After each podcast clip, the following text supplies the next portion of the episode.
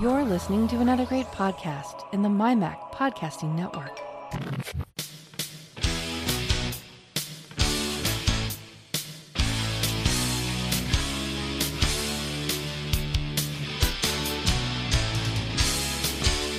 Hello, and welcome to another edition of the show where we take a wander around the week in Apple, Apple News, reviews, technology, associated products, and all sorts of other things that catch our eye.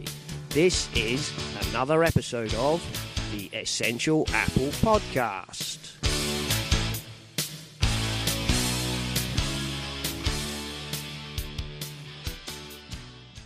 Hello, listeners, and welcome to this week's episode. A slightly different sort of episode this week, as I am very privileged to have with me a man who was part of the development team for the Global Positioning System, uh, a technology that is now taken for granted, but as uh, you will find out, something that went from obscurity to ubiquity. So I'm very pleased to welcome to the show Mr. David Acklam. Hello, David, and how are things with you in Arizona? We have a beautiful day here in sunny Arizona. Uh, been pretty murky here, um, wet, windy.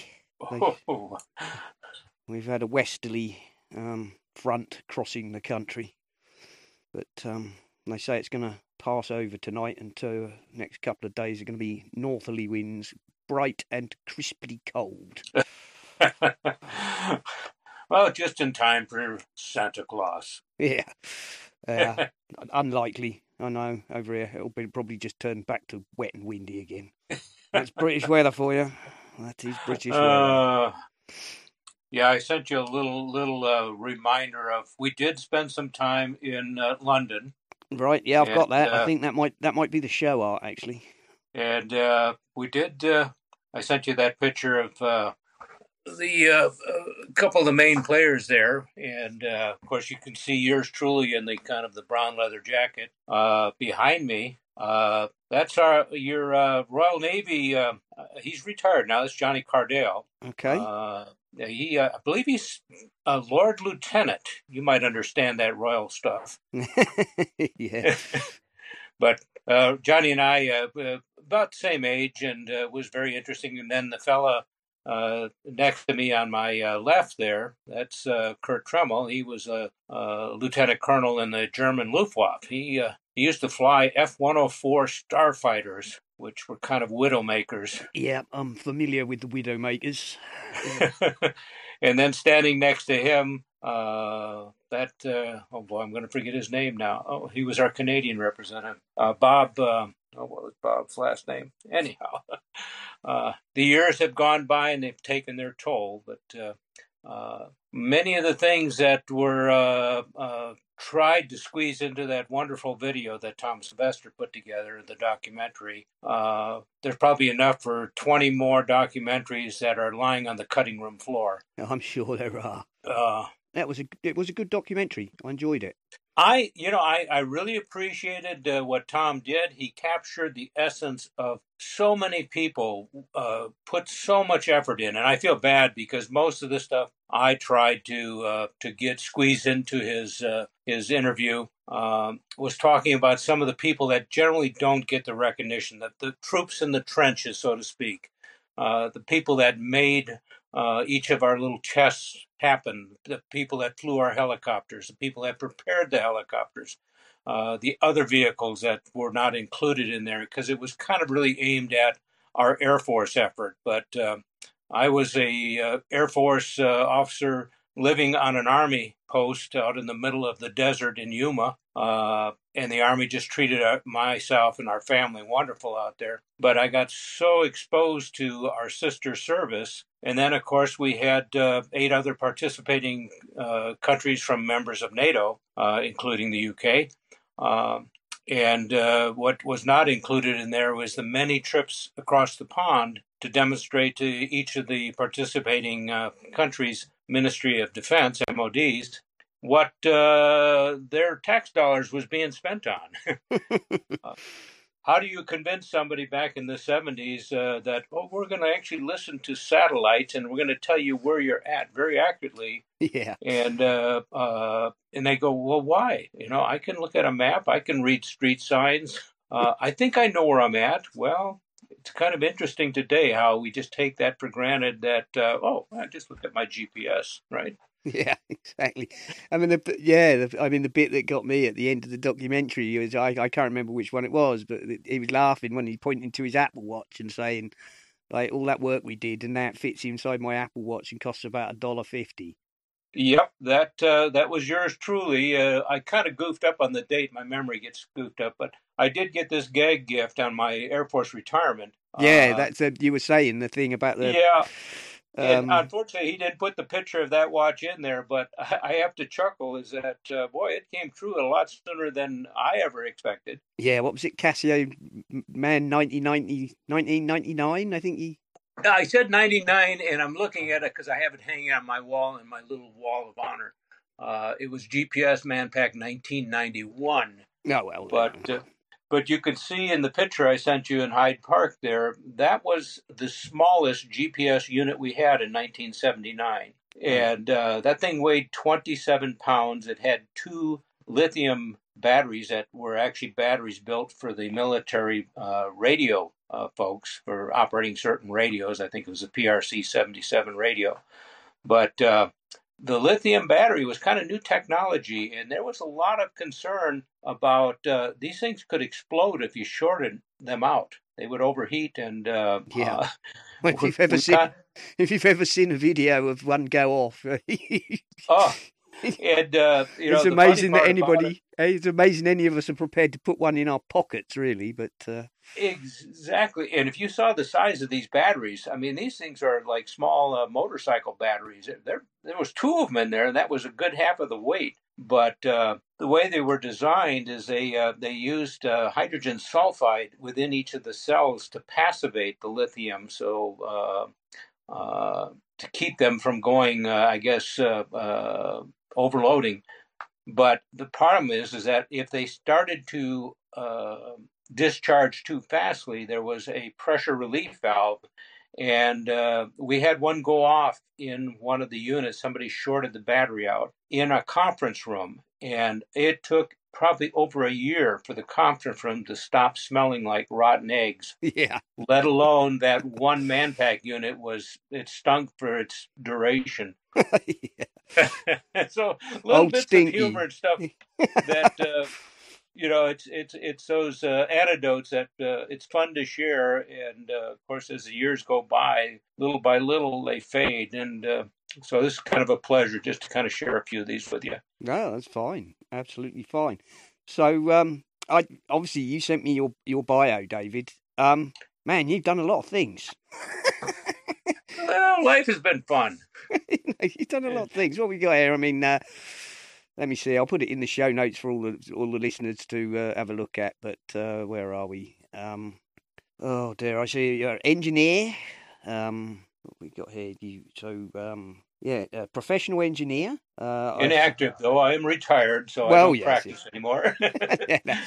but i do have the license but it Yeah, uh, it says um, retired It does say yes, inactive. Um, uh, BSEE. So what's that? Electrical engineering. I'm I'm yeah guessing. that's bachelor of science in electrical engineering Engineering, yeah, at the University of Arizona. Uh, Air Force officer, 1966 to 87. Uh, test engineer with Texas Instruments. Um, and uh, then obviously there's the G, all the GPS thing. And I, I, I had to laugh at the title, the lone, you know, the Lonely Halls. It sounds like an epic by, uh, you know, by J.R. Tolkien, doesn't it? Or, uh, Yeah, it, it, it was at all. I said, Tom, why? I didn't quite understand why he was calling that. And then I had to go and look at uh, the script and I go, oh, he, Brad actually did say that in one of his write ups. Uh, yeah, yes. yeah, it's mentioned. Yeah, they they do explain it, don't they? Um, but uh, yeah, the documentary is called "The Lonely Halls," uh, a Lonely Halls meeting, I think. Um, yes. Um, and yeah, they, they explain that it's, it was named that because they met uh, first met in the Pentagon on uh, was it Labor Day weekend? I think they said. Yeah, it was a Labor Day weekend, and of course that was back when uh, uh, money was tight and energy was tight, and so they would turn the air conditioners off, and turn the lights off to kind of save on the electric bill. And, so uh, it was all deserted. There we go. Apart from the, apart from the uh, you know the crew plotting to develop GPS. It was, uh, you know, it's one of those things again that uh, in, in, the very beginning there was so many different efforts to develop navigation systems, and of course at that time uh, the primary military systems that were used. Uh, Navy had their transit system, and uh, the Air Force uh, and, and, the other uh, land based units would uh, depend on what was called TACAN. and radar type navigation systems, and, and then some of the early developments of what they call Doppler navigation. but who, how do you sit there and, and, and have satellite navigation? Boy, that sounds intriguing. Mm-hmm. But the, the thing was, is that surprised me is working with the, our Navy folks. Um, if you think back in, in, in that generation, we had these horrible uh, uh, oil tankers running aground on reefs and stuff, and of course having disastrous oil spills. Uh, at that time, in back in the 50s and 60s, uh, they didn't really know their position in, in, that big ocean very well, and the uh, one navigation system that they used, I believe it was a transit system, uh, if they got on the wrong wavelength, they could be 60 nautical miles off course. And uh, no wonder they ran into reefs. No. Uh, it's it's just amazing that people, of course, the average person that's not uh, involved with that type of business never really thought much about it and said, well, can't those sailors sail better than that? They run right into the doggone reef, you know. But uh, yeah, now you understand. And of course, today it's funny when you hear that people are following their navigation system in their car and they run into a lake or something because the map didn't match where uh, they thought they were. Uh, and I, I, hear lots of people, even to this day, that'll complain about, well, my GPS didn't put me in the right place. And I'm going, well, the GPS actually knew where you were at. Yeah. The map was not accurate. exactly. The map that your, uh, you know, your application is using to direct you is not correct. You... it, it is. It is so important that people don't understand uh, that the Defense Mapping Agency here in the United States, back during when we were developing this stuff, had a very limited uh, surveyed point of positions on what we call Earth, uh, and those positions tied to an Earth center, Earth fixed point mathematically, and that's moved around. Uh, back when we were developing it was World Geodetic Survey 1976, I believe, and I, I don't know what the latest one. I know they shortly after they gone operational, it was WGS 84 but just knowing what the earth actually looks like mathematically uh, then merging that with what the gps says. well i know where i'm at and you know here, here's where it is as as of this moment in time uh, it's it it's simple in one terms on the other hand extremely complicated and it's amazing where brad pointed out in the end that this thing's maintained by a half a dozen uh, enlisted uh, Air Force yeah. members up in Colorado uh, maintaining the accuracy of where those satellites are in space. So that was, uh, I, I, think, a real tribute to how this program has evolved. Well, I mean, I have to say, talking about, um, I mean, it's a fascinating, fascinating um, documentary because you know it takes you all the way through, and uh, obviously it's pitched for people like me as outsiders to get a handle on how it developed and the um, hurdles that had to be overcome and um, and so on. I mean, there's the bit about how many satellites that you need and at, at what height you'll get. You know, if we go for, uh, we'd like to have a 12-hour rotation, but that's too high. We haven't got a booster big enough to get the rock, get the satellites that far out, and there was all that, and then so that I could. kind of that's all fairly physical stuff, you know. I could I could visualize all that. I could see all that, um, you know, how you're trying to make that work.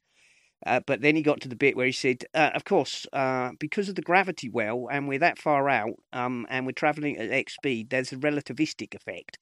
and good, yes, uh, which is, good old Einstein. and that was that was the bit where the guy goes, so we have to calculate the time difference, and it, it's so many, uh, the, the, ten to the minus nineteen, uh, the thing, and then you have to adjust by that. And I'm like, my head has exploded, my mind has been blown at that point. You know. You know, the other thing that was really lost in that, uh, of course, now GPS all fits in a dollar and fifty cent chip that uh, you know we carry around in our computers, our laptops, our iPads, our watches, etc. But back in the 70s, when this thing was being developed, we didn't really have personal computers. Our group out of Yuma was uh, kind of lucky. We had an Apple II that our secretary did most of uh, the typing up of our, our test reports and that on. And of course, she became my secretary when I took over the unit.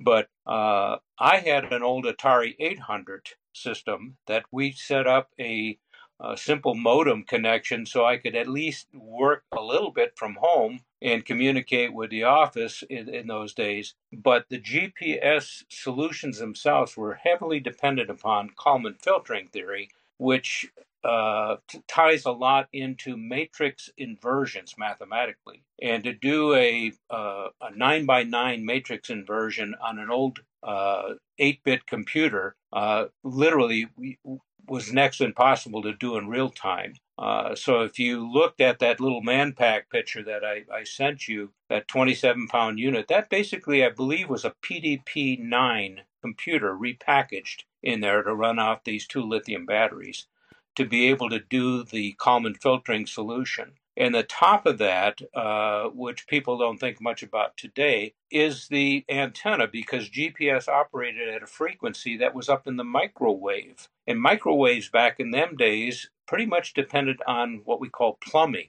waveguides. And so that had very, very small waveguide plumbing inside the top of that unit there. And of course, that antenna, which a lot of the uh, uh, folks that we'd show it to said, oh, it comes with a nice, easy to hold handle.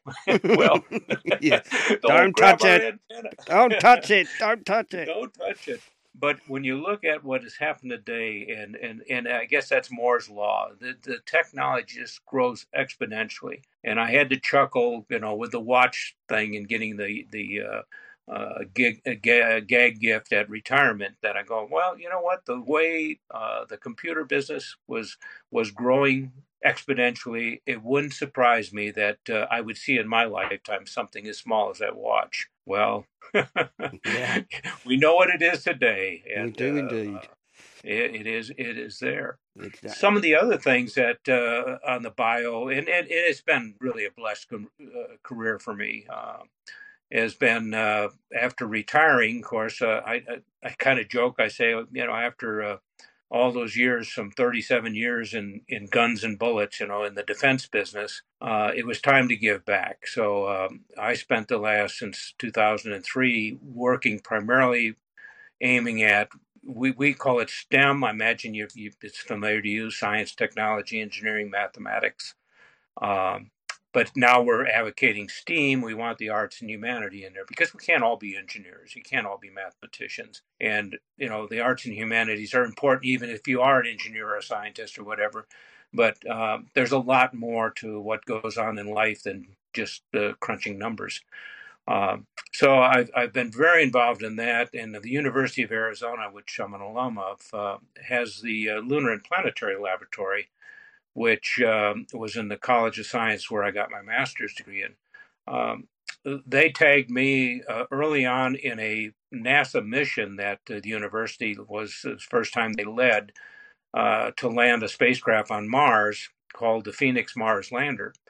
And uh, I got asked to join the advisory board. Uh, uh, and then they said, you know, we really need to share this with the community. So I took over what we call the, the Kuiper Circle, and that's named after the founder of the Lunar and Planetary Labs, uh, Gerard Kuiper. Uh, and it's basically an education and outreach to the local community in southern Arizona here. And I've been doing that since 2006. Uh, but along with doing that outreach, I had the wonderful experience to work closely with the uh, principal investigator and team that uh, landed this uh, and operated this uh, lander, uh, Mars lander, uh, back in uh, 2008. We actually got on the surface, and it was there for a little over three months before winter set in and it got buried in in frozen carbon dioxide.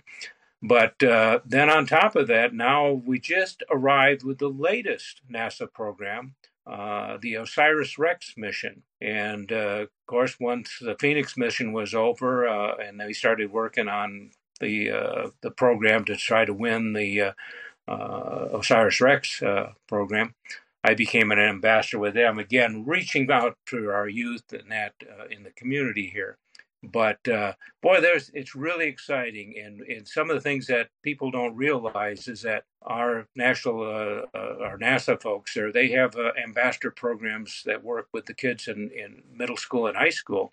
And I know when we were on Mars, the uh, they had chosen certain people from various parts of the states here uh, that worked with a NASA scientist and brought them out to our uh, operation center and uh, had them work for two weeks uh, with the uh, with the scientists in that actually doing science on Mars. And then at the end of their two weeks, they had to put a PowerPoint presentation together uh, to the to the principal investigator, Dr. Smith, and present what they had learned in those two weeks. And, and just the fact that uh, you'd meet these young kids our children are our future. And uh, boy, it's really encouraging. And we're doing similar things here now with OSIRIS REx. They just arrived at the asteroid. They'll be there for a couple of years. We're going to uh, explore where we can get a nice little sample from it, and then we're going to return a sample of that asteroid uh, here to Earth in 2023. Yeah, that's um. I was going to say, obviously, the, the OSIRIS REx is very much in the news. Uh, you know, the the last couple of weeks. And uh, yeah, I was reading. I was reading about that actually. They, are going to um, drill. As, as, I no, it's actually not going to drill. Not the OSIRIS REx. Is it not? Now that's that. That's the other Mars lander that just InSight just landed on Mars. That's a different program, and we well, have I a few people.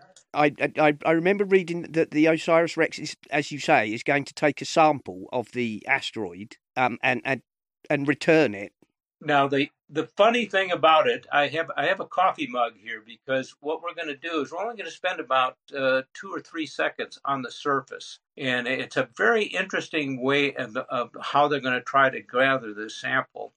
Uh, we kind of jokingly call it "we're going to kiss our asteroid." Okay. and uh, the uh, the unit, the collection sample uh, uh, device is it's on a I think it's about a I want to say it's three meter long arm that um, will extend down and they will actually lower the orbit of the uh, uh, uh satellite uh, in sync with the movement of the asteroid because it is rotating. Yeah. Uh, and they will approach it, and then this arm extends out, and it's, it's kind of cantilever. It's got a, a, a, flexible arm on it. But at the end of it, it has, it almost looks like we, we jokingly say a 57 Chevy air filter. Okay. That's about the size of it. And, uh, you know, when you're in the vacuum of space, you can't just suck something up. You're in a vacuum. So this device uh, actually injects dry nitrogen gas, just blasts the surface. And all around this ring, which is about the shape of a, an old air filter, are little collection chambers. And the debris will be hopefully blown up and captured in these chambers here, and then we can back off.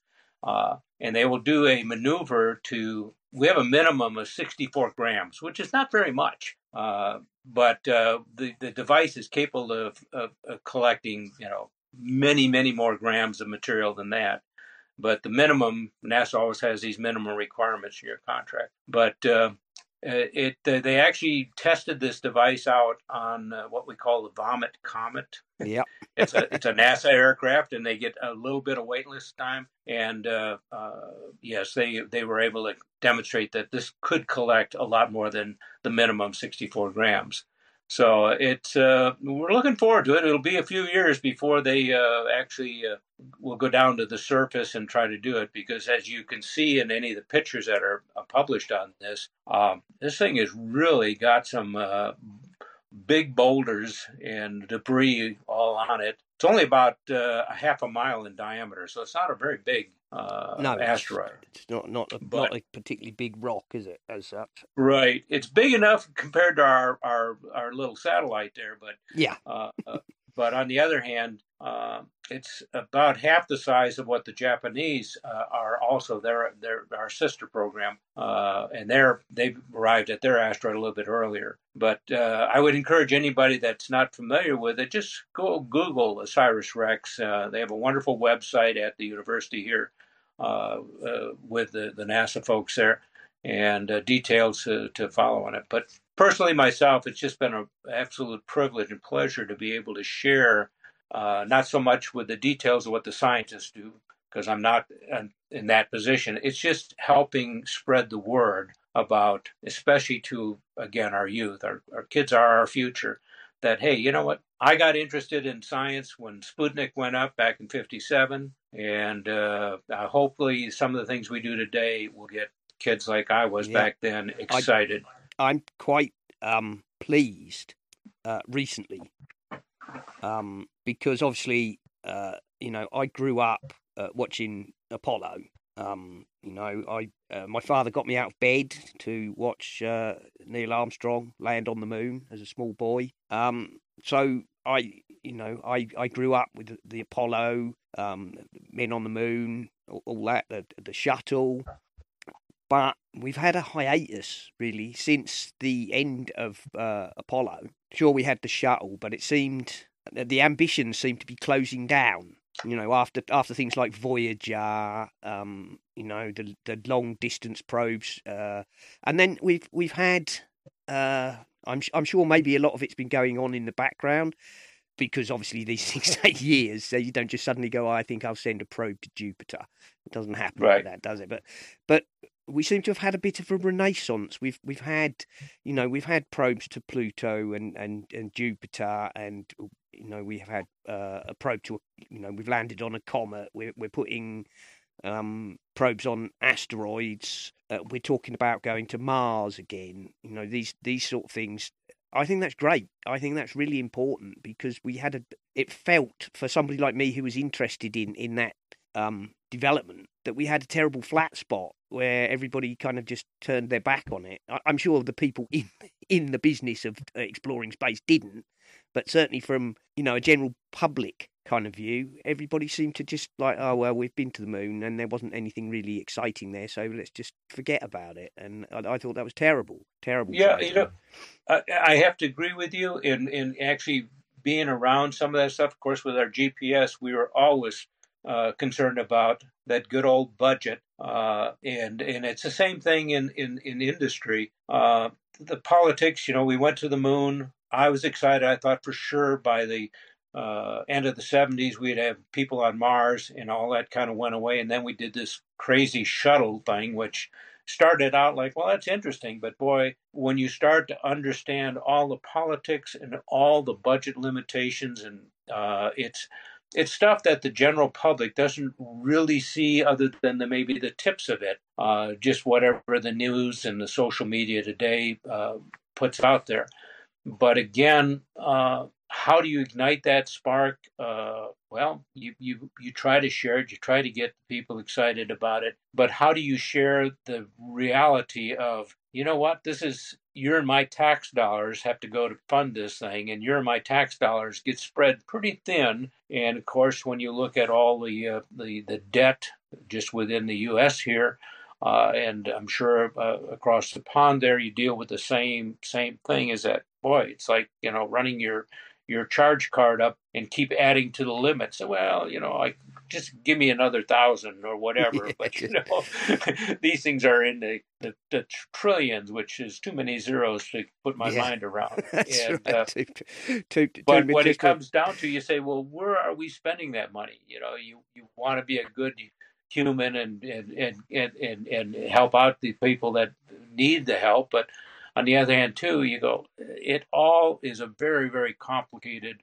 uh, equation that you have to deal with on this. And science, I think, is ever so important. Uh, the youth that I de- deal with in, in my outreach, uh, unfortunately, they generally uh, are are on the same wavelength you and I are on, and that's encouraging. But so many of them that I don't connect with, uh, it's concerning. And uh, you know, you do your part myself, you know, I'm in my 70s now, and and it's getting a little tougher to get around, but Uh, I know I spent uh, many, many uh, uh, a time in classrooms here over the last 10 or 12 years uh, working with our, our, our, science teachers. And even that, uh, when you look at it, I mean, our teachers here in Arizona, we we don't pay them very much, and we're trying to improve that stuff. But again, it gets tied into that crummy where's our tax dollars being spent? But they're saints. I mean, these these teachers they they really work so hard, and I feel uh, that you know I, I know I pay a lot of taxes, and I, I look at what's going to the school system, and yet when I go in there in the classroom and I go like, why is my teacher partner still having to ask the kids to have them you know bring in paper and supplies and that because they don't have enough in the budget to get the basic things of pencils and paper. Uh, something's wrong. Yeah. And it's frustrating because, you know, uh, as a, just a taxpayer and a citizen, uh, all I can do is vote, vote my vote. And uh, vote. That's the one. You know, and try to encourage the kids to, hey, hang in there. Uh, and teachers, geez, you're great. Stay with us, you know, but uh, I understand too if you can't pay your rent and uh, yeah, kind of uh, you know something's wrong with something. Something's very very wrong, isn't it? When um, uh, yes. we have a you know um, I'm not I'm not sure that uh, teachers in this country are paid quite as poorly as some of the uh, teachers over there, but um, I don't think anybody well, goes in. May... Nobody in this country goes into teaching for the money. Let's put it that way. And and you know that's kind of what was my feeling. I mean, I I, I helped out uh, not at all looking for any monetary compensation, just you know seeing the the fact that I maybe helped uh, the teacher or helped a student or two in there. Uh, but here in the states, depending on what state you're in, in Arizona, uh, you know, we we have several million people here. Uh, it's it's not a, the most populous state in the country, but you go over into Southern California, you know, and that's humongous. That's 39 million people live over there, uh, and uh, uh, it's it's the day and night difference, you know, with what their tax base and everything else is. But uh, even in the different cities here, we're in Southern Arizona, and uh, they'll pay the teachers a little bit more up in, in, in Phoenix, a couple hundred miles up the road from us.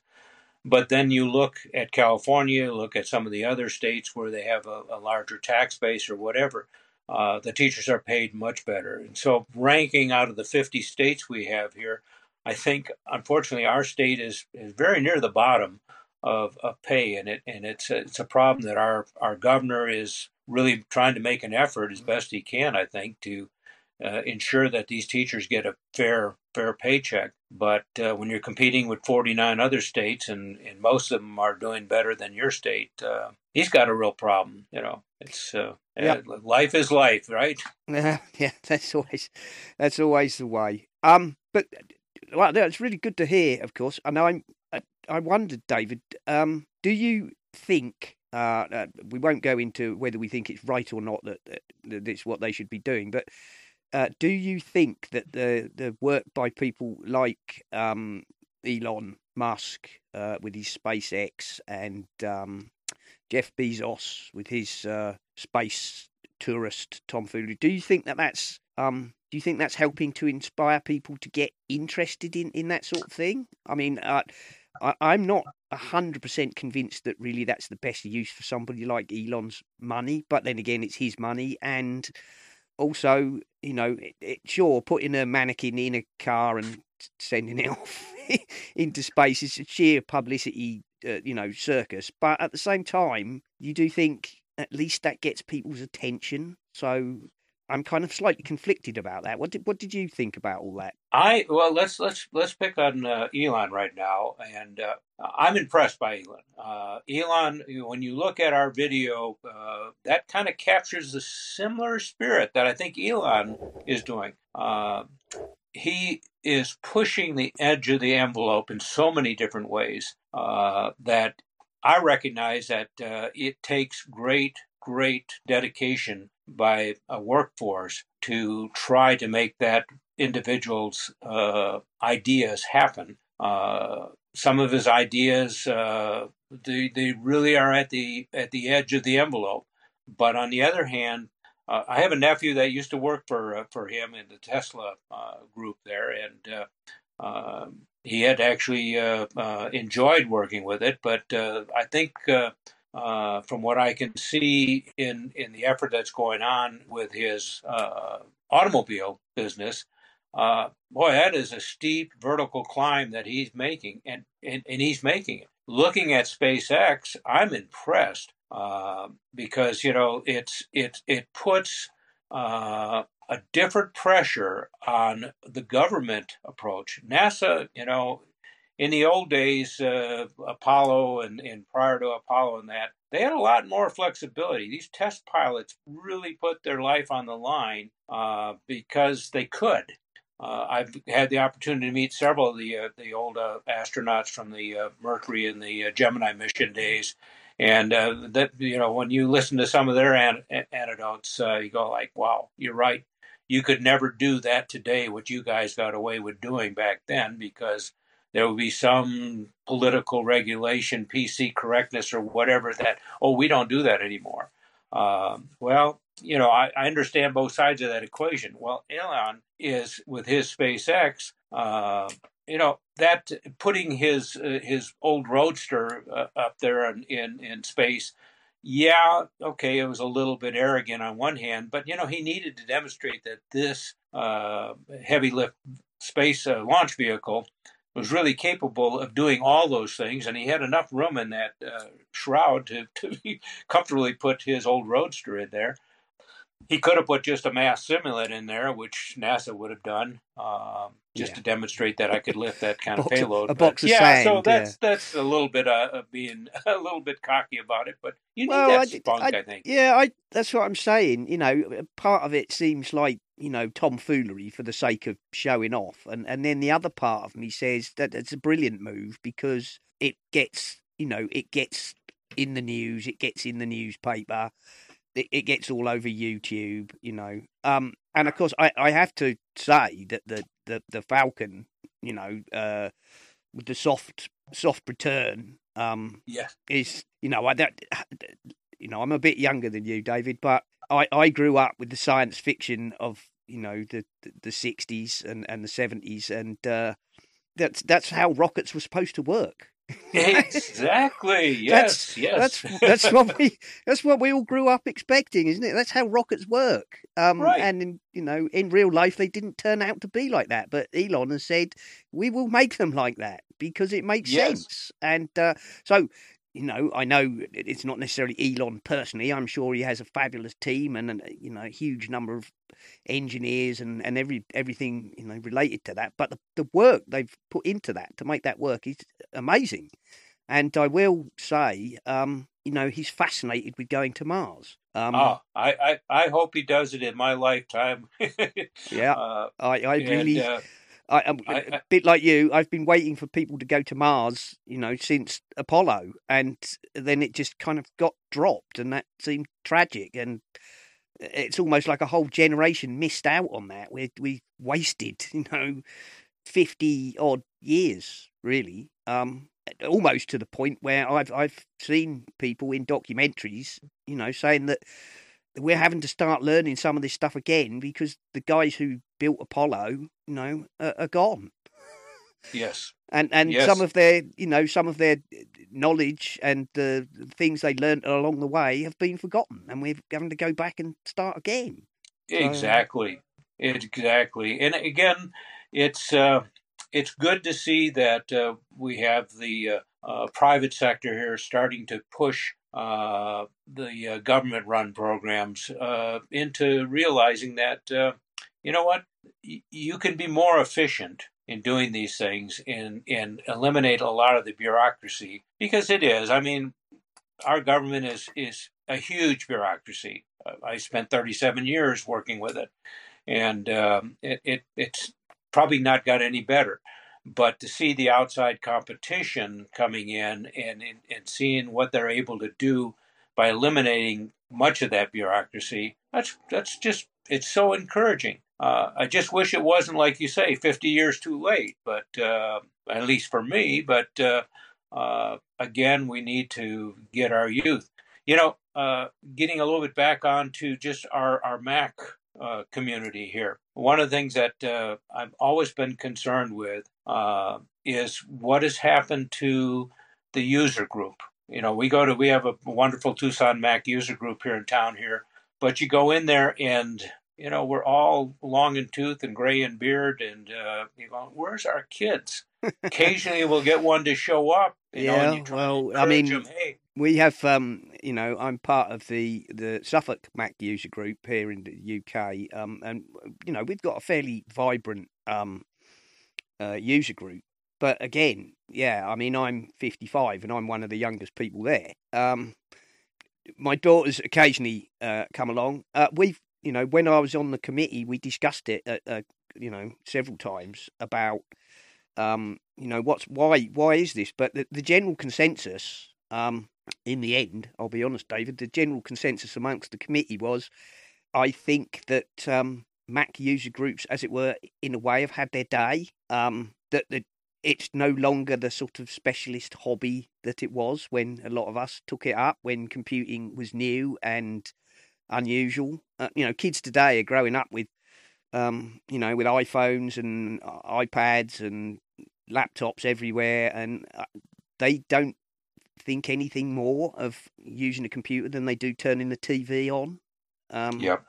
I, I think that's part of it, and, and therefore, in some ways, the the need for user groups, um, i- in the sense that you know they grew up, is is gone. And that's why what's left is those of us who uh, started using computers at a time when that was considered a bit odd.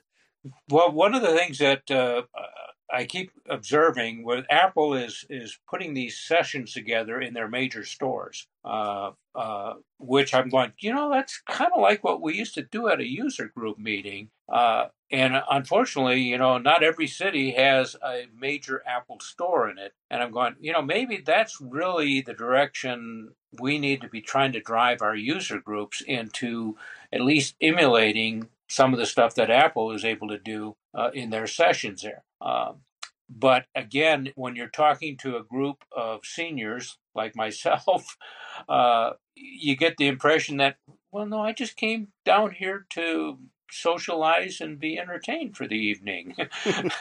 you know, and you go, oh, yeah, I can understand that part. It does get you out of the house. It does get you around with some of your folks at your your age group and that. And uh, you know, some of us that uh, uh, know a little bit more about how these computers work can help out some of the folks that are kind of struggling. Like, I don't quite understand how to use this thing on my iPhone or my iPad. Uh, but uh, I, I, I guess you know it's just it's just the way life is moving. You, you're right. Social media has changed so much of the way uh, things are are handled today. Uh, you know, watching the, the TV versus watching an Apple TV and and podcasts and and and the, uh, I, I hardly watch TV anymore simply because what's on there is talking heads or some silly thing that I, I don't have the time to watch. Uh, where I can specifically go tune in on my Apple TV uh, the things that I want to watch and to control it. So, and I'm sure the younger kids are Oh, much yeah. better at much better than I am at doing that. Very much so. I mean, my, my son seems to get most of his entertainment from YouTube, to be honest. Um, he watches these things which are of no interest to me, but they keep him amused. So there we go. But um, I, I have to talk about the, the Mac user group. We had um, we just had a meeting actually uh, a couple of weeks ago, and uh, we had we had a slightly different meeting for a change. We had one called My Wonderful Mac. Um, and in, instead of having like we normally do one or two, you know, fairly long presentations on on some subject or other, we had um, seven 15 minute presentations from different people. Um, and they were not, um, you know, they were not teaching um, uh, pieces. They were simply things that people say, oh, this is what I do with my Mac. Um, and we had uh, a guy talking about uh, how he puts live um how how he uh, runs live TV um because he works in broadcast so he was showing how uh, adverts and um, various inserts are inserted into a live TV stream uh, in what traditionally would have been done by Roll VTR um I gave a, a 15 minute thing on how to record um, a, a podcast. Uh, we had a guy uh, who gave us a, a 10 minute uh, talk about how he makes use of uh, the Notes application uh, to to run basically run his uh, run his life. Uh, so that was that was good. That was a bit different and uh, quite thought provoking. Actually, we had you know somebody showing us how they sketch using the Apple Pencil, that sort of thing. Made a change. Well, let me ask you, because um, we we've tried similar things here with the T-Mug uh, group, but you end up with about the same three or maybe four people that are willing enough to get up in front of the audience yeah. and demonstrate that something. Is, that is a, that is a constant struggle. That is a constant struggle. But for this one, um, because we told people they would only have to do like ten minutes, um, and they wouldn't necessarily have to ask uh, answer any questions because um, it wasn't a presentation in the normal sense. It was a the point was uh, because it was called My Brilliant Mac. It was like just tell us something that you do on your Mac. Um, so that that seemed to encourage people to uh, come forward. We did have um, a, a, young lad, um, Nathan, who demonstrated Scratch to us, uh, which I, am sure you're familiar with Scratch. It's used a lot. No, I'm not. Fam- oh, you're not not, fam- not familiar with no. Scratch? Okay, Scratch is um, uh, an object-oriented uh, programming environment. Um, it's used very much uh, in education in the UK. Um, so it's uh, you you code basically by plugging the blocks together. So oh, okay. So if you like, you know, you have a start. So it, it works like a flow diagram, but you have a you know like a toolbox on the side with your commands in, and you drag them out and plug them together. Ah. Uh, okay. To, so it's it's a vis, you know, it's visual. It's aimed at uh, first coding for children. Um, and so he basically showed us uh, how it worked. Um, and he you know, built a simple um, animation of a sprite using it. Um, and then he showed us some other things that he'd built, you know, um, in his spare time. Uh, a chess program, which he said wasn't 100% done, but uh, it, it could play eight way chess. no, four way, four four way chess. I tell you, like four way chess um, on a 64, uh, no, uh, and uh, so on. But um, so that was quite fascinating. Yeah, Scratch is uh, yeah, it's it's quite common in the UK. Um, and uh, if you, it's open source. Um, uh-huh. so if you if you were were to search for it online, um, and according to Nathan, uh, if you wait until January, they will be releasing a new version which runs purely in HTML5. So okay. n- no no JavaScript required. Um, so if you're interested in that sort of thing, you you might want to have a look at that, uh, David. Uh well, one one of the things that I, I noticed, we have a couple of grandchildren, and uh, one is uh, nine, and the other one is sneaking up on eleven. But last year for Christmas, uh, I splurged and I bought them both uh, MacBook Airs, and uh, it's just amazing. My granddaughter, who's going to be eleven, uh, she was taking classes using um, PowerPoint at school, and I said, "Well, you know, have you tried using what's on your, your new Mac, this uh, key, Keynote. And she says, uh, I, I don't know what it is. And I showed her, and I, I swear, within an hour, she was doing animations on Keynote and saying, "Look, Gramps, this is what I can do with this. It's just like it, like PowerPoint." and I'm going like, "How be doggone!" You know, here she was, you know, ten years old and and and making animations in Keynote, and never had seen it before, other than you know the similarities to to PowerPoint. Yeah. So yeah, it's uh, it's the point now is that I'm I'm always curious to see what our our grandkids are doing because they're like they're ducks to water, you know. Uh, Roblox, Roblox, I guess it's yeah, called. Roblox, yeah, uh, yeah. That's uh, they're endlessly. I'm going, hey, put the put the machine down. Let's do something else. Oh, but Gramps, oh, I got this, I got that. I go, I don't understand what you're doing, but uh, okay.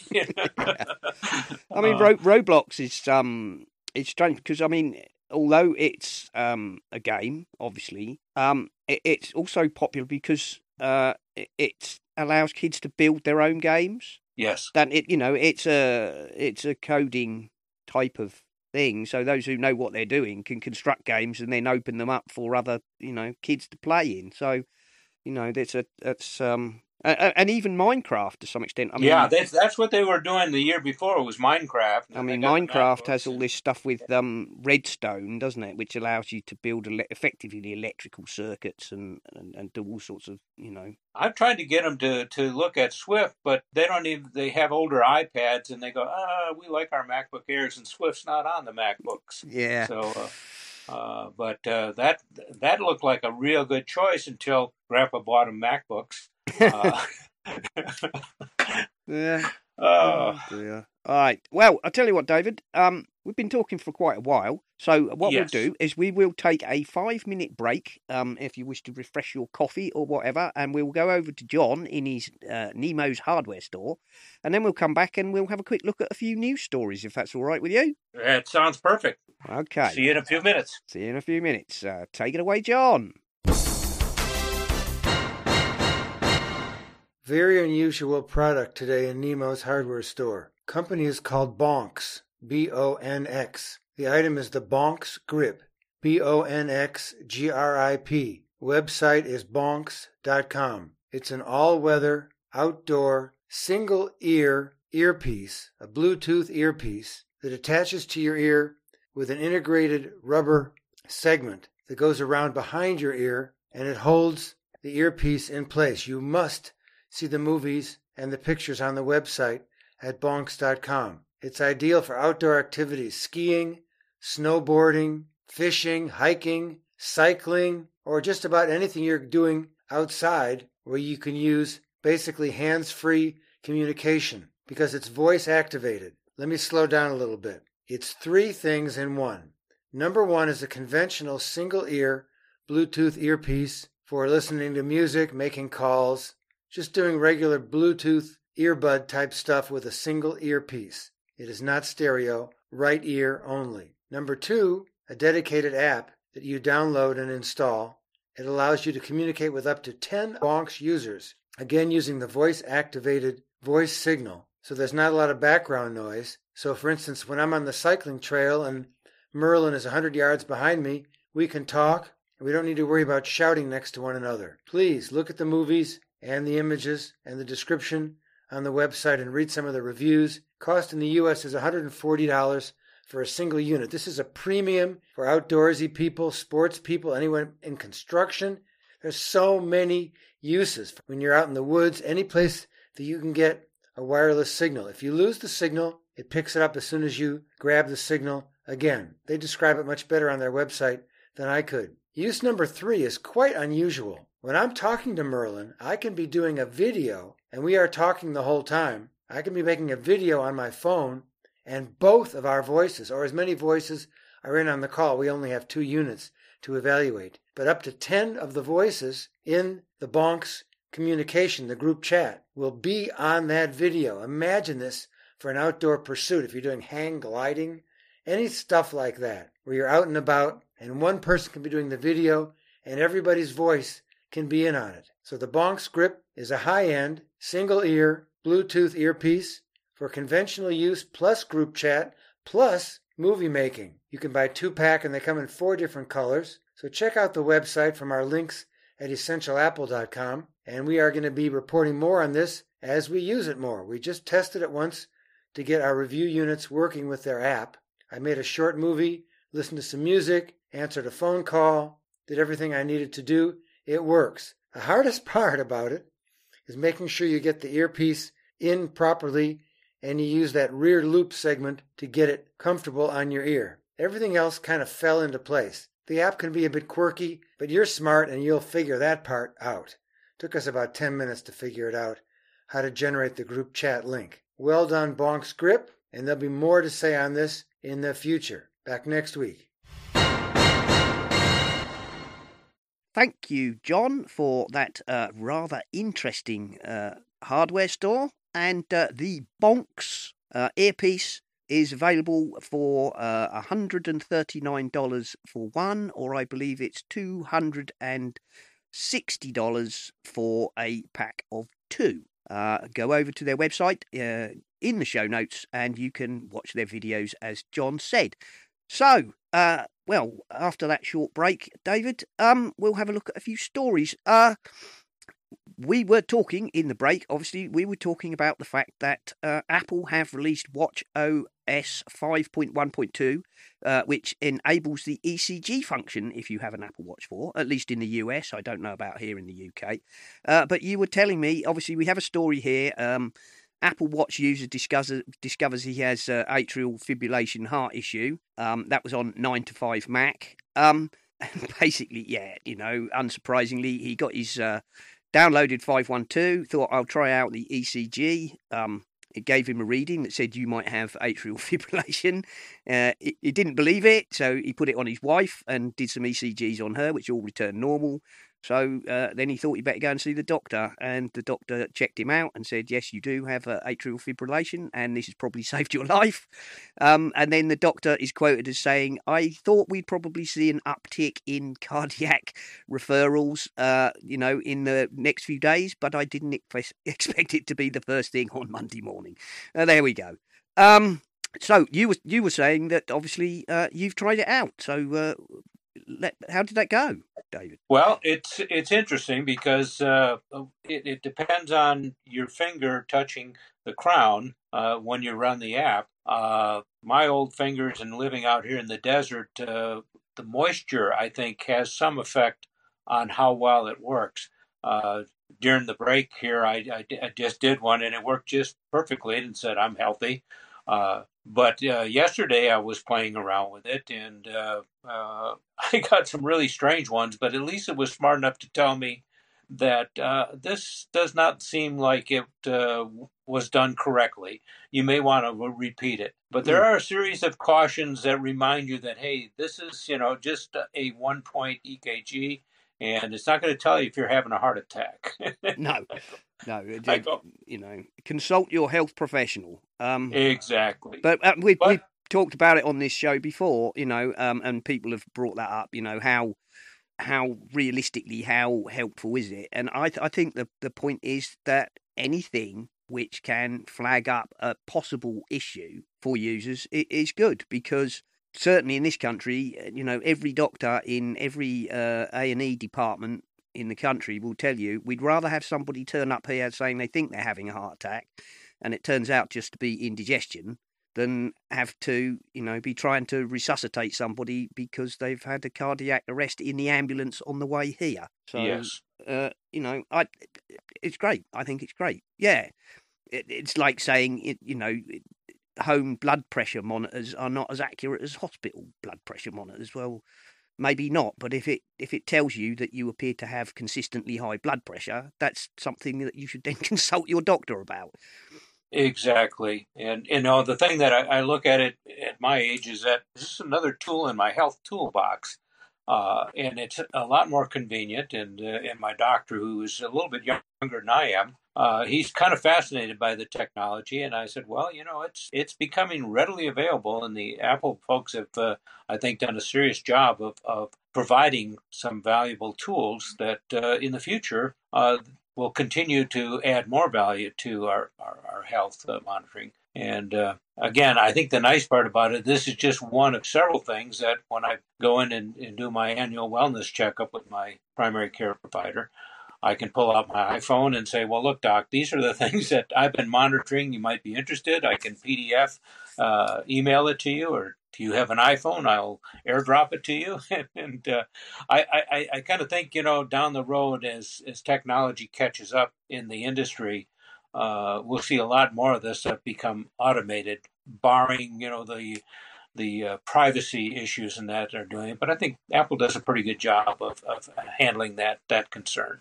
Yeah, I, I think so. I, I think a lot of people, certainly most people, I think, who are in the Apple ecosphere would tell you that they would probably trust Apple more than most other companies to protect their private data. The other one that caught my eye, David, um, obviously there's been a lot of talk this year about foldable phones or foldable devices, uh, you know, and Samsung, of course, have shown off their um, foldable, well, at least a demo item. Um, and one of the points of concern that came up whenever we were talking about it on this show was how are you going, you know, what are you going to use to um, for the screen? Because we're all thinking, well, you can't bend glass in half like that. Um, well, apparently, according to this article, Corning are building an impossibly thin, flexible Gorilla Glass for fold- foldable phones. Um, this was uh, I picked this up on uh, BGR, Boy Genius Reports. Um, Corning say that they are making a Gorilla Glass which can be folded over um, around um, a radius as small. Uh, was it say? Was it a diameter? A, a okay. We're going to uh, a tight bend radius. You will have to have a glass much much thinner than what you have today. Um, and some of the glass we have in our labs is thinner than a human hair. Uh, hmm. This was uh, technology director Polly Chu. Um, the ultra thin prototype is just 0.1 millimeters and can bend almost in half like a piece of paper around a radius of 5 millimeters. Which, um, okay, 5 millimeter radius, that's, well, that's a, probably about bending it round your little finger, isn't it? So, um, you know, it's not quite folding it in half, but right. there's a photograph of it here. I mean, that is certainly, I would say, foldable enough that you could, uh, it would work for a tablet or, um, you know, um, not quite sure it would work for a phone yet. But if they can get it, if they could get it down to say a two and a half mil uh, radius, I would have thought that would be ideal. So that that was interesting. I like things like that. I'm always fascinated by that. Um, I, I, I think you know what, and I hadn't seen the article, but uh, I'm going to equate back to my my days in, in as an engineer.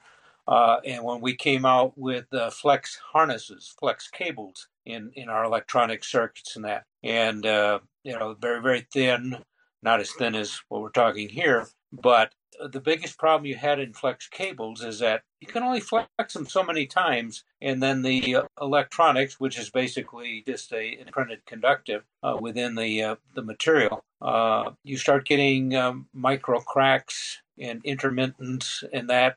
so that that's the vision that comes to my mind with why would I want a folded screen? I have to say, um, like you, I it fascinates me. Um, and when we had uh, Tim Tim Baharan on, he said, you know, he wasn't convinced at the moment um, that the market, you know, really uh, wants foldable devices. But as he said, uh, you know, uh, consumers will drive this if uh, the technology, you know, will no doubt improve over time. But uh, if, if that's what people want, uh, we'll soon know because people will start buying them. Um, and if people don't really feel that it provides any great benefit, they will fade away into exactly. Um, I, but yes, what fascinates uh, fascinates me about it is um, is exactly that. You know, um, how do you build? How do you build? Uh, you know, OLED screens that can fold in half. How do you? How do you cover them? You know, in this case, you know, with micro thin glass. How do you stop the electronics from literally cracking up over time? Yes. Uh, when, when you think of how how thin uh, the, the circuitry is just to connect the LEDs in, in a in an array. Uh, and then you think, I want to bend this thing a few times. yeah, not you know, it, it, for people of our age, it's totally counterintuitive, isn't it? It's like uh, you know, why on earth would you want to try and do that? That, that that's a recipe for disaster. exactly. I mean, uh, I, I I remember um, not so many years ago, um, having I had uh, an Apple, uh, I think it was a titanium PowerBook. Um, uh-huh. it, it was the, uh, I don't know. It was, anyway, it was one that had had kind of traditional hinges on the back, uh, which yes. stood proud of the case. Um, and that was a nice laptop, but it had developed a fault where obviously the the screen cable had to run through those barrel hinges. Yes. And um, it had reached a point where you, you could get it on, but you had to position the screen very carefully so that it would work because there were certain places, you know, certain angles at which it would work. And uh, if you knocked it, then the screen would go out or go yeah. haywire because the cabling, obviously, that ran through the um, through the hinges had begun to, you know, to break down. Um, there you go. Yeah. So, uh, but uh, Corning apparently so uh, are working on a bendable glass. Uh, very counterintuitive indeed, but uh, if they can pull it off, I think you know that's got to be a step towards having foldable devices that are, um, you know, consumer popular because. Um, let's face it, before uh, Corning came out with Gorilla Glass, you know, a lot of phones had those horrible plastic screens, and we all know that was far from uh, far from ideal. Yes, it's uh, it's. Uh, I just uh, added the uh, 10R phone to my uh, my collection of Mac items, and uh, having the glass front and the glass back, I'm going. "Ah, I don't know about this, yeah. but uh, I'm getting used to it. Uh, I did get a nice little uh, case that allows me to still uh, uh, uh, use the uh, the charging uh, magnetic charging there, but uh, uh, still I said "Eh, this it may be Gorilla Glass, uh, but it is glass, and Glass is still glass, yes. Uh, you know, That's as I know to my cost, uh, my Gorilla Glass, uh, you know, my iPhone 7, the, gla- the glass on the front is broken. It is cracked because I dropped it um, Yeah. and it landed on the corner and thus. Yeah. uh, and at some point, I will have to get it replaced, but uh, it's quite expensive to replace it and uh, it's not badly enough cracked at the minute that I feel that uh, that's a top priority. I don't. I hear you. And our our grandkids uh, with their their equipment, I go, oh my gosh, I, I am I'm so cautious about this, and they just they don't pay any attention, and they haven't broken it yet. But I'm going, oh, that day is coming. It's coming. It's coming. Um, on on that on that note, actually, Apple have just released a clear case for the uh, iPhone 10R, according to 9 to 5 Mac and various other people. Um, I've had a look at this. It, it looks quite nice. Um, but I have to say it is forty dollars, which is kind of typical Apple premium price, and uh, I'm not sure I'd want to pay forty dollars for a clear case to put on my phone. Yeah, I think I, I bought uh, for, for mine. I uh, did the usual hit Amazon, and I think I paid like uh, nine dollars for a very nice case that uh, uh, cooperates with the uh, charger. I'm just forgetting what we call the charging. Uh, what the Qi chargers? Yeah. Q charging, yeah, Q Q charging, and uh, uh, you know, for nine bucks, uh, wow, Apple making a clear one for four bucks. And the interesting thing, I was watching uh, uh, one of the Twit uh, episodes here yesterday, and uh, uh, Rene Ritchie from iMore was commenting that uh, it's really strange why there is no Apple leather uh, cases for the 10R. Uh, the clear one just came out, as you pointed out, and, and that was it. And you go like, um, hmm, I what's going on, Apple? well, I, I, I think. I mean, this is only my take on it, but um, my my thought really is, you know, they the iPhone, uh, you know, the 10R comes in these lovely colours: blue, yellow, coral, red, black. Um, why? To some extent, they're like, why would Apple want you then to put it in a leather Uh, cover and cover it Yeah, up? I didn't even think about that. That's that's true. People people want to show off the beautiful colors. I, I, hadn't I- even thought about that. I I think that is. I think that is the. You know, I mean, uh, I my phone is the jet black one, um, and it was the first iPhone which I didn't bother to put a case on, uh, because it is the shiny, you know, piano jet black, uh, case. Uh, previous to that, um, I've always used a case, often a thin ice case, which is a you know fraction of a millimeter uh, polycarbonate snap-on. yeah, Um, but because it was this lovely, you know, shiny black, I, I didn't want to cover it up, so I, I didn't put a case on that one. Um, and my next phone will almost certainly be a 10R, and if I do put a case on it, it will certainly be a clear case because why would Oh. you buy why why bother to buy a coloured phone and then put it in a you know then cover it up? But there we are. yeah. I, I think uh, my problem is, is that I think I bought. I think it's black, and and and I said, well, I could just put a nice black case on it. I don't need a clear case. Well, that is true. If you if you go for you know if you go for a fairly traditional black or silver one, maybe you're not. But if you if you buy Yeah. a blue one or a pink one or whatever color, you might Yeah, want to show it off. Anyway, makes there we go. Um, and also we we were kind of having a bit of a laugh in the break, weren't we, David? It's fifty years since Douglas Engelbart's mother of all demos changed personal technology forever. Uh, there's a long article on Mashable, which is well worth a read. Um, but really, fifty years. Um, wow.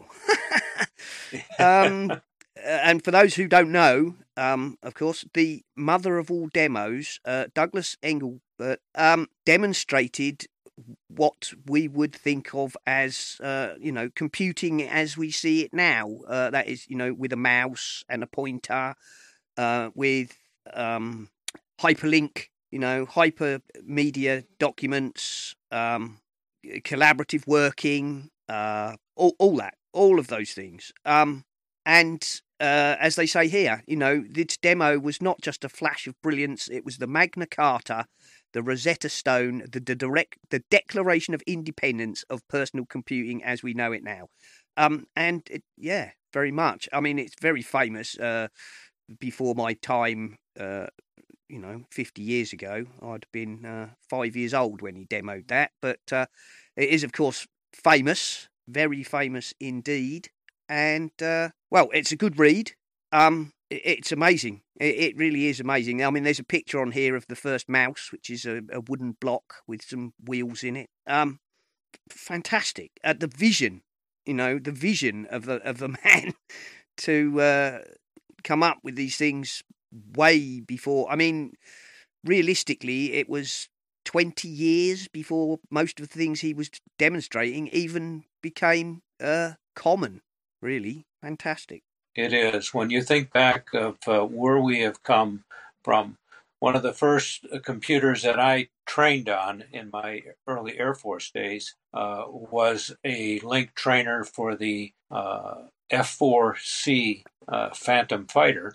And that computer, using uh, what we think today of primarily op amps, was all vacuum tubes. So this thing had just ton after ton of air conditioning just to keep the temperature constant in the bays of all this computer operations that are running in, in integration circuits, uh, differentiation circuits, operational amplifiers.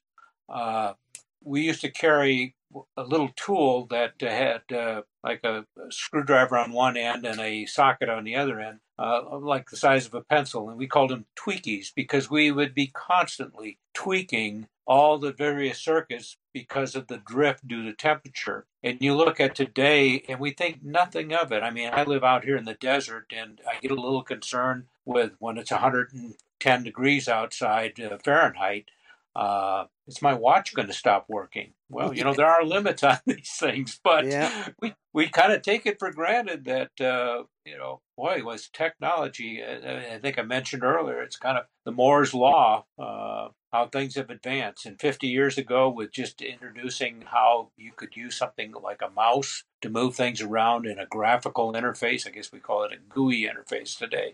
Uh, uh, yeah, well, 50 years though. It just doesn't seem that it's been that long. But no, but it, you know, it, it's also fascinating. If you read the article, um, you know, it, it's it's amazing that you read this and the vision, vision.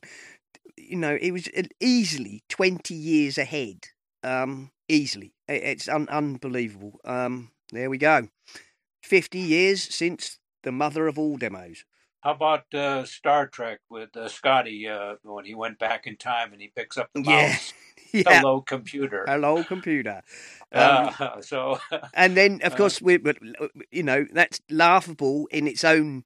You know, it was laughable and a deliberate, uh, you know, joke of its own within the film because they talk to their computers, and yet, you know, we're we're in we are reaching a stage where it is possible to talk to your computer um, you, know. you know the one thing that surprised me my son uh, i gave him my old apple watch as when i bought the uh, the latest one and uh, he's ah dad i don't know whatever you know I, I I'll give it a try. And then he was uh, over there, and all of a sudden I started getting these text messages on my watch, and I'm going, "How are you doing that?" And he says, "Just press the microphone there, and and and you can dictate to the watch." Mm-hmm.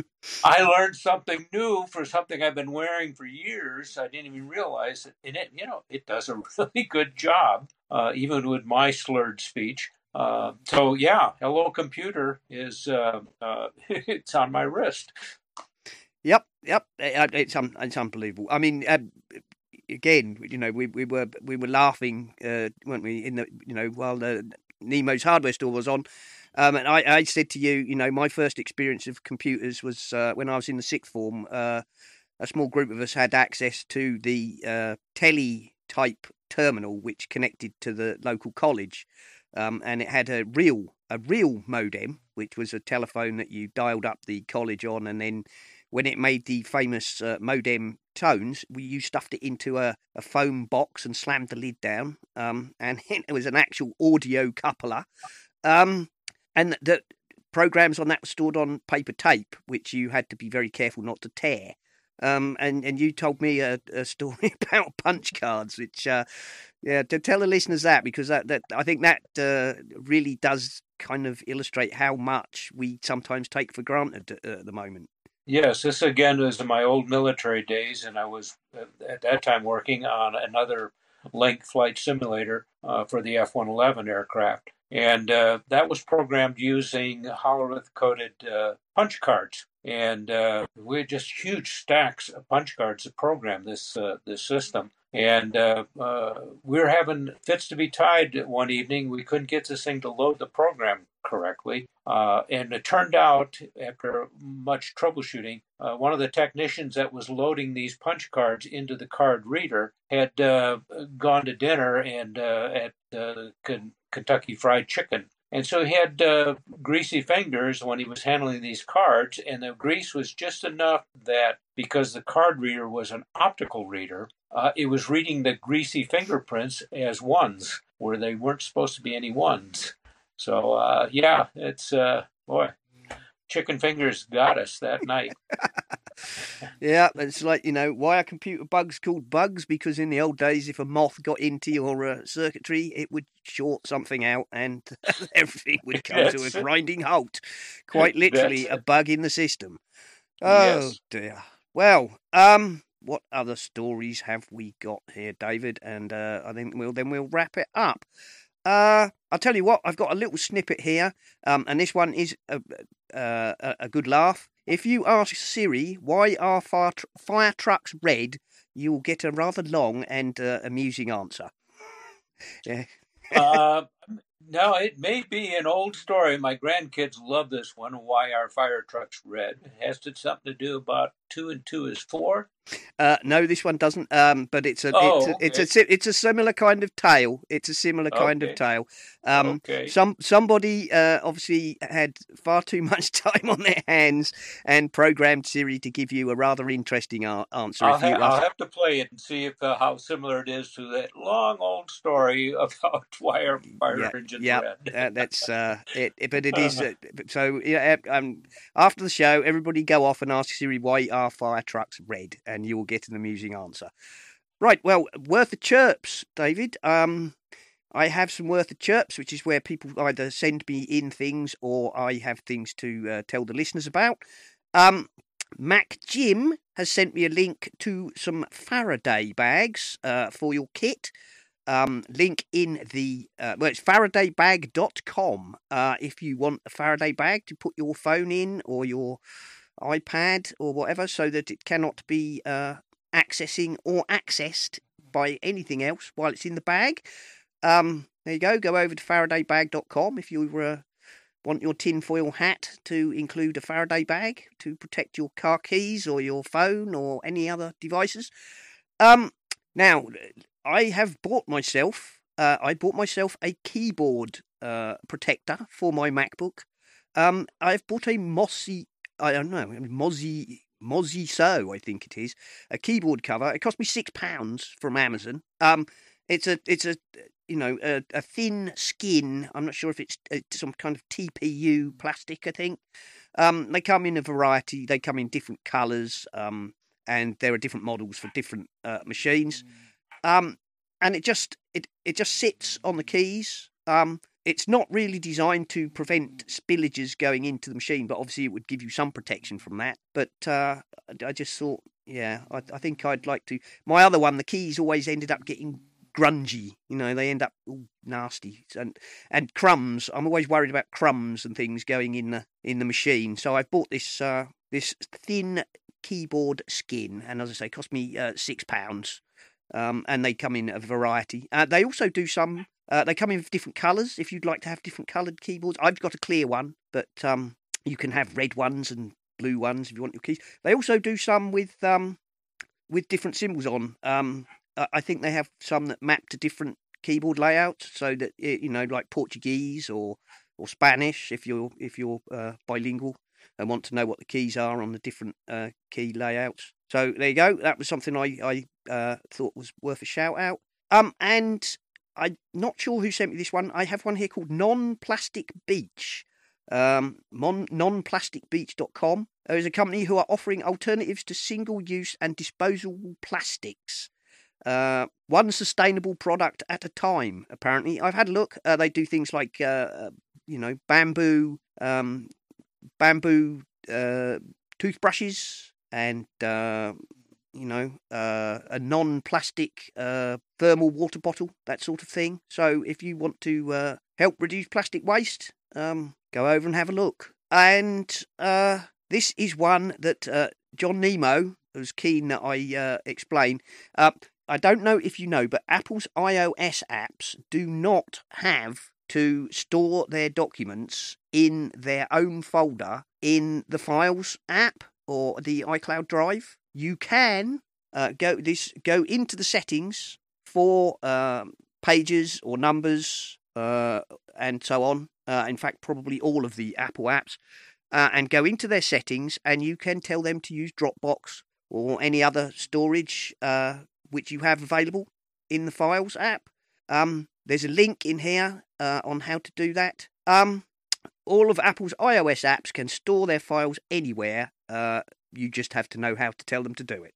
So uh, they are, John. Uh, that was one, and this is this is one of my favourites. Um, Ghostery. Now I've been using Ghostery as an anti-tracker uh, in Safari for well since Ghostery came out, I think.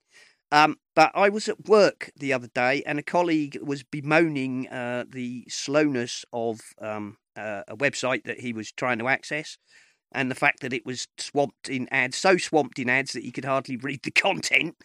Um, and I said to him, "You should get Ghostery and uh, turn off all that rubbish." Um, and he'd never heard of it. Uh, and he said, "Can I get it for you know? Can I get it for Chrome on Windows?" And I said, "You most certainly can. You can get it for pretty much everything.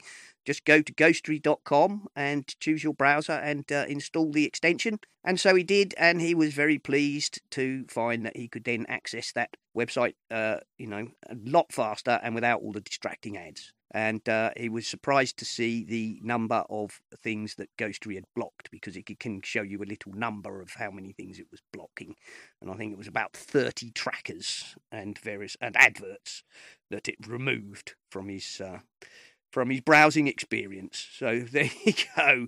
Those are uh, those are my uh, those are my worth of chirps for this week, David. Um, Excellent. Yep, and uh, so thank you very much for coming on. Um, fabulous talking to you. Absolutely fascinating. Uh, your uh, bio will be in the show notes. Uh, and most importantly, of course, the link to the documentary on uh, Amazon, The Lonely Halls Meeting GPS documentary. Uh, well worth a watch. It's really well worth a watch. It's fabulous. Um, and and uh, I, I, think I, am not sure who, who, it is in the in the documentary, but I thought they nailed it really when he described it as uh, from obscurity to ubiquity. I thought that was. Uh... yes, yes, as Karl Kovacs. And uh, uh, Karl is quite a colorful character. He looks a lot different than I remember him when we were lieutenants together. But yes, but it was a very fitting end. And, and of course, uh, uh, Dr. Brad Parkinson, who we all feel is the father of GPS.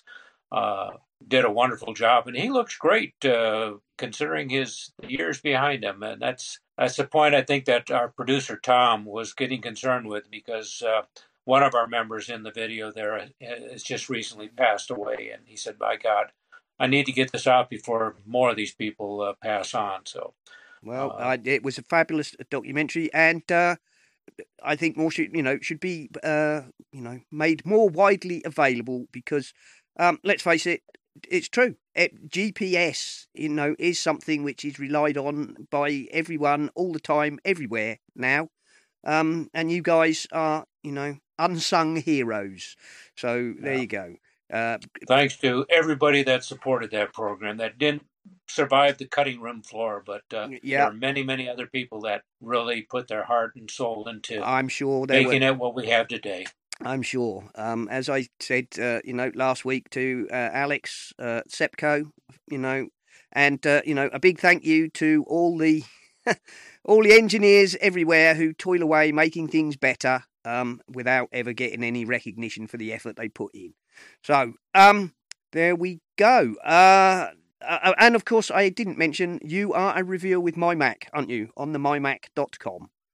Yes, I do. It's been a little while for uh, for reviews. Uh, it's been a little slim on what I like to review, but yes, I do have a, a half a dozen or so on there on my Mac. That uh, many of them are my personal experiences with a product that I really like and enjoy and, and use regularly. So uh, check it on out. Yep. Well, I think uh, I think at the moment Nemo is bemoaning the fact that uh, review uh, material is a bit thin on the ground.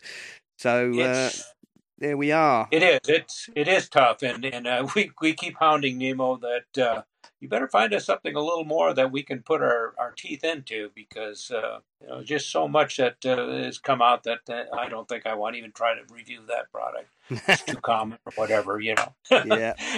There we go. be it. Yeah, well, um, poor old John. Poor old John. He does his best. I mean, let's face it. If the if the manufacturers won't send him anything to review, there's not a lot any of us can do about that. That's about it. That's about it. So, um, what else? Oh, oh, well, I must mention this, of course, must not. I must mention this. Uh, I mentioned Alex uh, from Skylum uh, last week. Uh, Alex gifted us five copies of Luminar 2019 and five copies of Aurora 2019 to give away.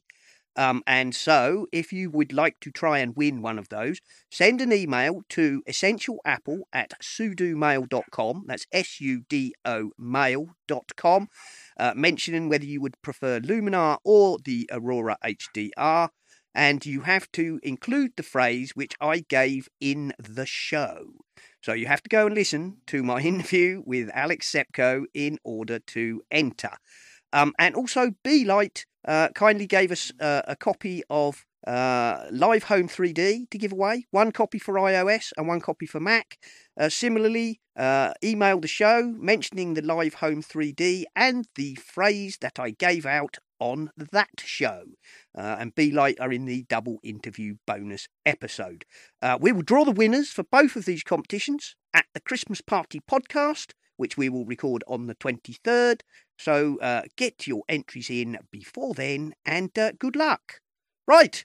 Well, David, fantastic having you on the show, mate. Uh, brilliant. And uh, is there anywhere you wish to uh, promote before we sign the show off? Well, uh, one, this was really fun. I really enjoyed it, Simon. And uh, yes, I would just like to encourage folks that uh, uh, check out our our video there about the GPS documentary, which you gave us a good plug for. And uh, we do have, uh, I do run a Facebook page for any of those that do the Facebook for the uh, Tucson Mac user group, TMUG. Uh, so we, we try to share links with other folks that are out there, let the rest of the world in, in the Mac community know what's uh, happening uh, today. I, I would like to share a link to our podcast today Yeah, feel free. on Facebook. Please and, do. Uh. We'll we'll let the folks here in the Southern Arizona district that visit us. We don't have a very large audience, but uh, hey, you know we'll uh, we'll make it go viral somehow. so, um, if you would like to send me the uh, send me that link for the Tucson Mug Facebook group, uh, David, I will put it in the show notes for you. I can do that. I will do that uh, as soon as we wrap up here. As I uh, how I'm multitasking. okay. Um, and of course, as you mentioned, uh, you know, go check out OSIRIS-REx. Uh, you know, um, and yes, uh, please. Yeah, please do. Uh, it's an exciting mission. It is indeed, uh, as are you know several other missions that are going on at the moment. I have to say. Uh well, I think that's probably about all for this show. So uh, you can find me on Twitter as at Serenak, and that's S E R E N A K. Uh, all of the shows are over at essentialapple.com. Uh, you can find us on uh, YouTube, on Spotify, on SoundCloud, uh, you know, in all good uh, podcast apps. And uh, I think all we've got left to say now is goodbye.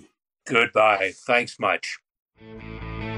You've been listening to the Essential Apple podcast. And I'd like to say if you enjoy the show and would like to support us, feel free to go over to the website essentialapple.com and you will find links to both Patreon and the Pinecast Tips Jar, where you can make a donation towards the costs of the show, uh, or even if you're really keen, you could set up a recurring payment.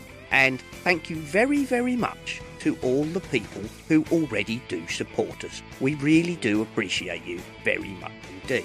This show is, of course, part of the My Mac Podcasting Network, where you can find a variety of other shows like the My Mac Podcast with Guy and Gaz, the G Men, Tech Fan with Tim and David, the Nintendo Club podcast, the geekiest show ever, the Three Geeky Ladies, uh, Bart Busschots and his wonderful Let's Talk Apple, and possibly some more that I've forgotten. So why not go over to mymac.com, take a look at the available podcasts, and take a listen.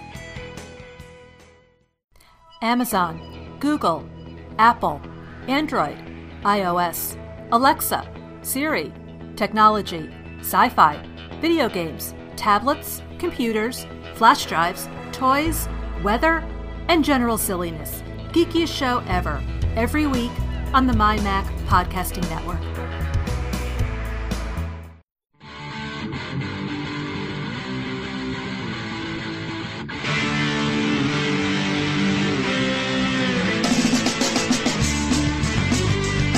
This has been the Essential Apple Podcast. Goodbye and thank you for listening.